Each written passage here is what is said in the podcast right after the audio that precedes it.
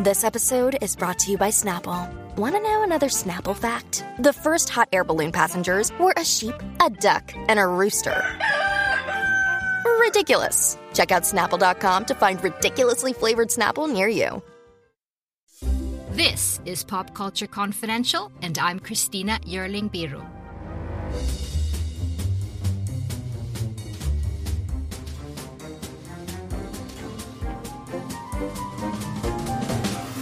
Hey everyone, thanks so much for joining us. So, there's been quite a lot of breaking news in the TV talk show universe this week. 16 current and former staff members of The Tonight Show spoke out to Rolling Stone magazine about host Jimmy Fallon's alleged erratic and toxic behavior. Drew Barrymore is under fire for reviving her daytime talk show amid the WGA and SAG-AFTRA strikes. And what is the state of late night in general? Are people still watching in 2023? I wanted to get some perspective on all this this week, and I'm very happy to be joined by Tyler Doster, TV editor over at Awards Watch. Tyler, thank you so much for joining me to talk about all this. Hi, Christina. Thank you so much for having me. I'm very excited to talk about it. Let's dive in here. So, for those not familiar with that Rolling Stone piece that I mentioned, what did it disclose? So, the Rolling Stone piece by uh, Krystie Lee Yandoli, like you said before, was 16 former and current staffers from The Tonight Show with Jimmy Fallon who uh, are reporting that there is an erratic behavior, erratic pattern of behavior on set dealing with their host. Um, also, there have been nine showrunners on this show for over the past decade, which is a clear red flag, including as Jamie Granet Bederman for racially charged comments and racist things said to Black people on her set, um, including comments about hair and other things like that. Some of the allegations against Jimmy Fallon are things that have been rumbling around in Hollywood for a while that he could possibly have a drinking issue that has been brought to set. Um, there's some pretty shocking things in the Rolling Stone piece, um, including a moment where they're talking about Fallon redacting a joke and then it seemingly he forgot immediately that he's the one that redacted it um, just from possible inebriation uh, the staffers also report that there are what they refer to as good Jimmy days and bad Jimmy days, whereas they think those bad Jimmy days could be coming from hangover days. So they're not quite sure, but these are the allegations that all of these staffers had. And the Rolling Stone piece is quite clear that not one of these staffers was able to really provide a positive experience from being on this show. How did this resonate in the industry?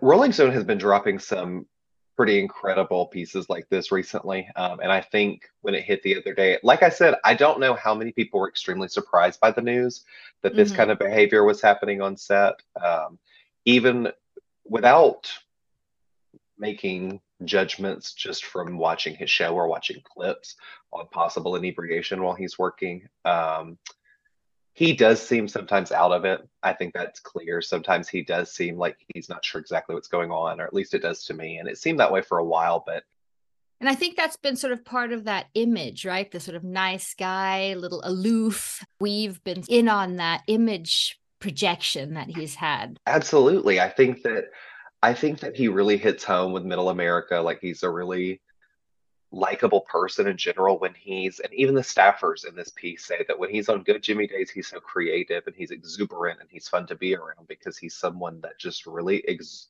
exerts that charisma.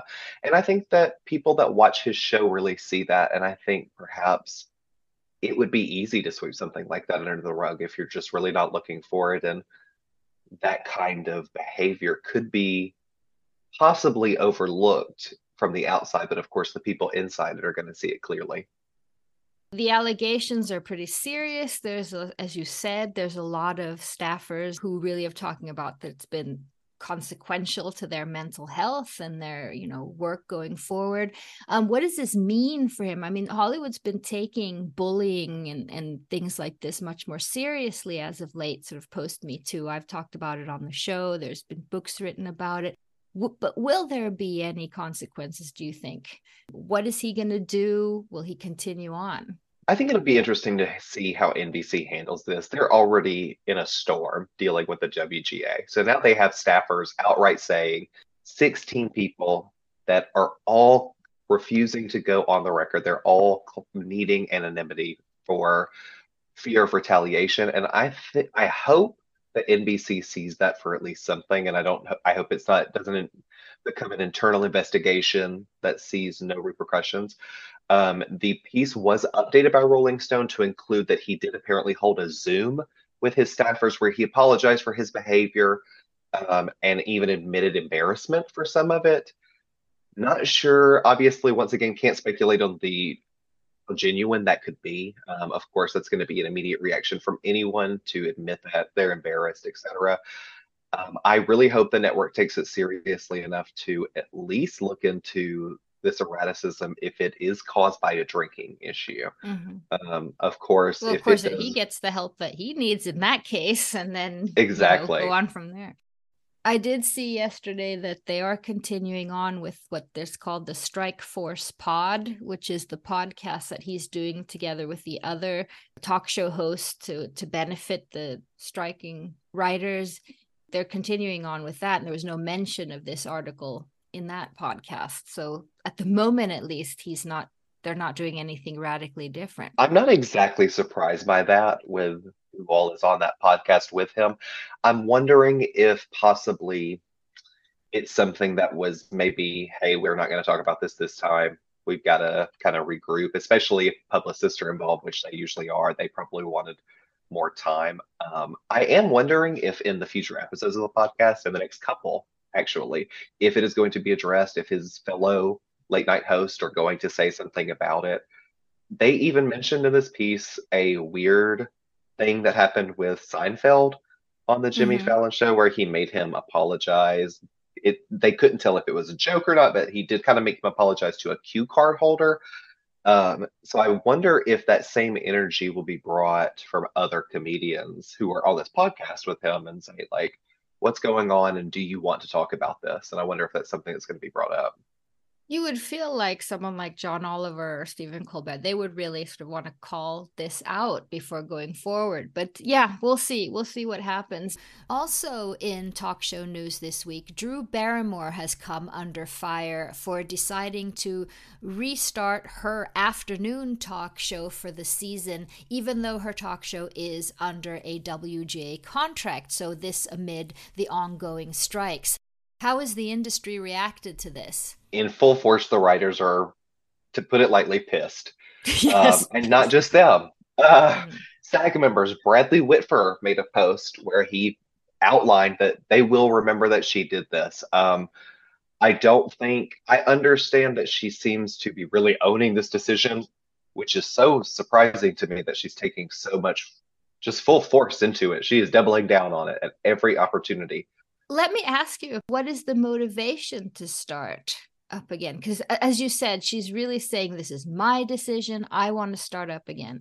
The only thing i've really thought about is perhaps does she think that you know i know obviously the crew has all been affected and i know that that is really nuanced to think about when the WGA and sag is striking right now. There's a lot of crew that is dealing with not being able to find work and lots of stuff like that. So it makes me wonder that but it's also so strange to me that she doesn't say anything about it. She's just saying, we're going to do this. We're going to be under guidelines, quote unquote. Um, we're not going to discuss any struck work. But, and there's been pieces about this, and I think multiple people have said this. At some point, there's going to be something that is going to take what a writer was supposed to do. Um, and I don't think there's really any way around that um, whether it be some a producer that's on the set that's really not supposed to be a writer, whether it's somebody else, whether it's Barrymore herself. I feel like somebody is going to end up having to do that job. So I want to, I I do like Drew Barrymore so much, so I want to try to find that space for her, but it, it's just seeming very strange, and I'm I'm really at a loss of what is really motivating her to take this so seriously to get back she's not only her own writer, she's also a SAG member herself, I would believe, being an actor. Mm-hmm. she really is under fire. She was dropped by uh, for a hosting gig by the National Book Awards, which seemed like a very prestigious thing she was going to do. There's been rumors that several actors like Matthew McConaughey and stars have pulled out of being on her show these coming weeks. I know that Bill Maher, who's also starting up his show, he wrote and motivated as you were alluding to, I think that there's a lot of other crew members, below the line members that work on the show. They've been out of work for five months. We really have to start up again. Then several writers wrote very interesting and good responses about, yeah, are you the one that decides that after five months we stop this strike? Then we've sort of been striking for nothing. So I wonder if she will maybe change her mind or if she will continue on because she seemed very adamant about this or if it's pressure from the network. It will certainly be interesting to see. With Bill Maher, I'm just not that surprised. I find him to be incredibly inflammatory as possible as he can, or as many times as he can a week.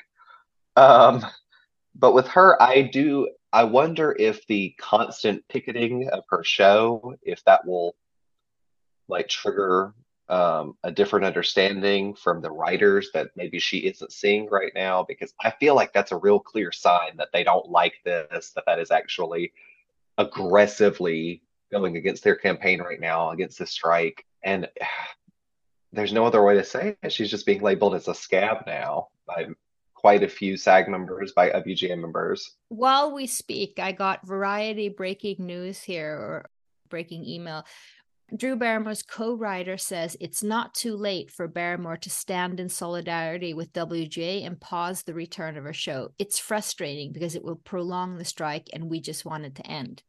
This came this minute while we were speaking. So she really has her own people that are frustrated with this decision because she's so well liked. Yeah. I thought maybe if we could just take a minute to explain. Um, well, I've been away at festivals and lots of my listeners have asked me about what is the interim agreement most actors and writers can't do any promotion right now can't be at any festivals but then a few of them are actually showing up. Can maybe we should explain what that means. Why are some people allowed to promote and talk about their projects and why aren't others? Sure. Um i think this week uh Dicks the musical and the new A24 musical, they were granted this interim. So I think this will be a perfect example. Um, Great.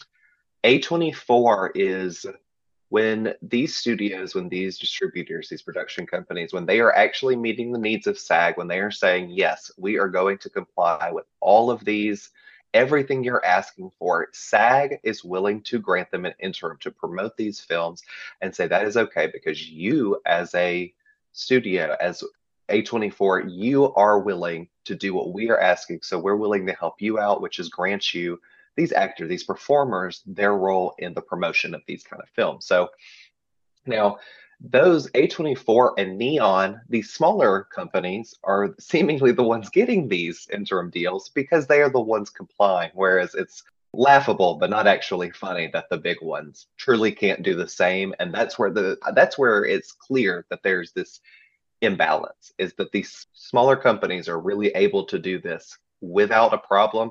A24 and Neon have both seemingly been on board with this from the moment it started. They both said, okay, this is fine. We can make this happen. So, but then you see Disney and these others, and they're not willing to do it. When you see that kind of thing and you're wondering, why is Megan Thee Stallion able to promote her movie, Dicks the mm-hmm. Musical, and then uh, other films are, but you're wondering why maybe later this year you're not going to see uh, yes, Zendaya, for example, her film Challengers um, was a studio movie, does not have the interim agreement, so she can't promote. And Zendaya on the red carpet is so beneficial for promotion that the studio pushed the movie from Venice and it'll have its premiere at a later date. Back to TV. Let's talk about late night in general. Irregardless of the strikes, this format feels like it's aged a bit. Viewership is down. Not as many viewers are actually watching at 11, 12:30. Many are choosing to watch the viral sketches that they do that seem more popular, and it's still a gang of white dudes behind all those desks. As someone who covers TV as extensively as you, how relevant are the late night talk shows today? You know, even in the last few years, we've seen, uh, you know, mostly on Jimmy Fallon, we've even seen influencers starting to be on these late night shows. We've seen um, a kind of decline in star power on some of them, if you will. Uh, and in some cases, you'll see kind of the most random people you've ever seen on these shows. Like you said, there's so many viral clips, but I wonder how many people are actually tuning in every single night still?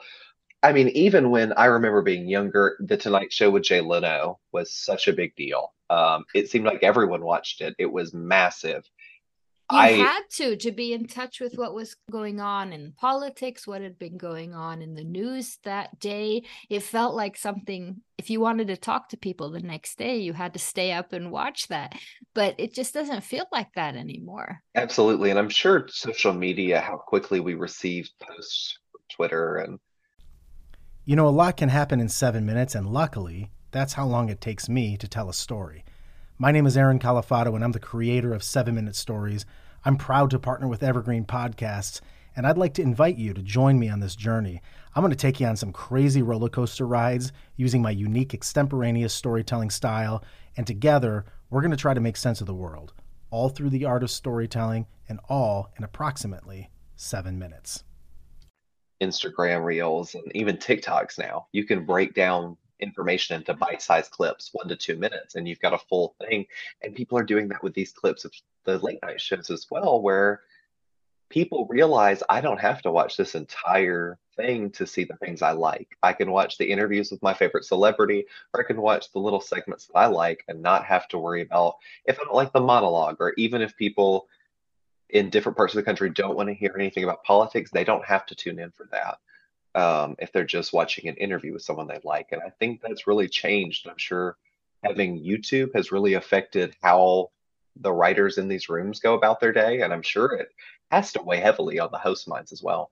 Yeah, also in terms of the TV landscape in general, broadcast and streaming, people aren't watching broadcast as much. You also see that people um, would like more diverse hosts and and things haven't changed a lot for the past decades in terms of um, what talk shows look like, format and host wise. Yeah, it's seemingly there's not a lot of there's a lot of opportunity, is what I will say, in a mm-hmm. many facets of this late night sphere we're in now. Like you said, it's a bunch of white guys just telling us about the same stuff, um, all making similar jokes.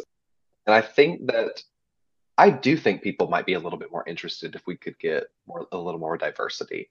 Like I would love to see, you know, late night with women, women of color, trans people, queer people. Um, I think that heterosexual cisgender white dudes have they've had their time. It's okay. Um, they've had a few years behind the desk. They've had just right? a couple of years. Just a couple of years. We w- women were in charge fully historically, of course, and they said we'll give you guys just a couple of years, but they flubbed it. So we gotta we gotta give it back. no, I think really men.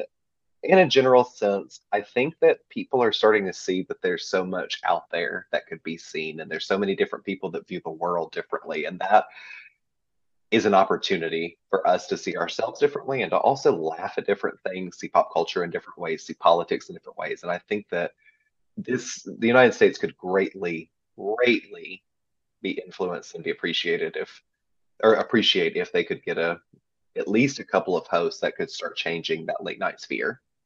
And I also think the format might need to be changed up a bit. Um, younger generation, you know, the type of comedy that they're looking at maybe is not monologue desk um, format that's been used for for decades now that i think that's why the viral bits when they do succeed that's what people are watching.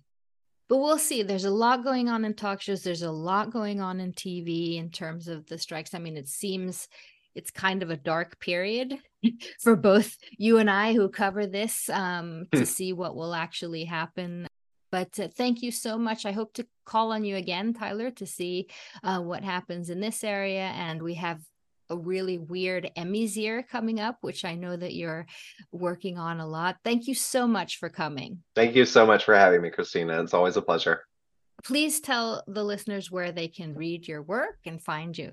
Um, I'm on Twitter slash X, whatever you want to call it, um, at Tyler M. Doster. Uh, and you can find all my work as uh, as TV editor on awardswatch.com.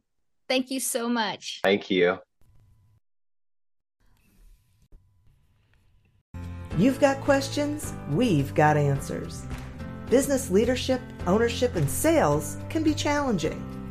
Tune into the Accelerate Your Business Growth podcast to learn from the world's experts. Join me, your host, Diane Helbig, as I chat with people who have expertise in various areas of business. You'll enjoy the lively conversations that are focused on providing you with the ideas, tips, and suggestions you need to realize greater success. Get what you need for your business when you need it from the people who have the answers. Accelerate Your Business Growth is part of the Evergreen Podcast Network and is available on Apple, Spotify, or wherever you listen to your favorite podcast.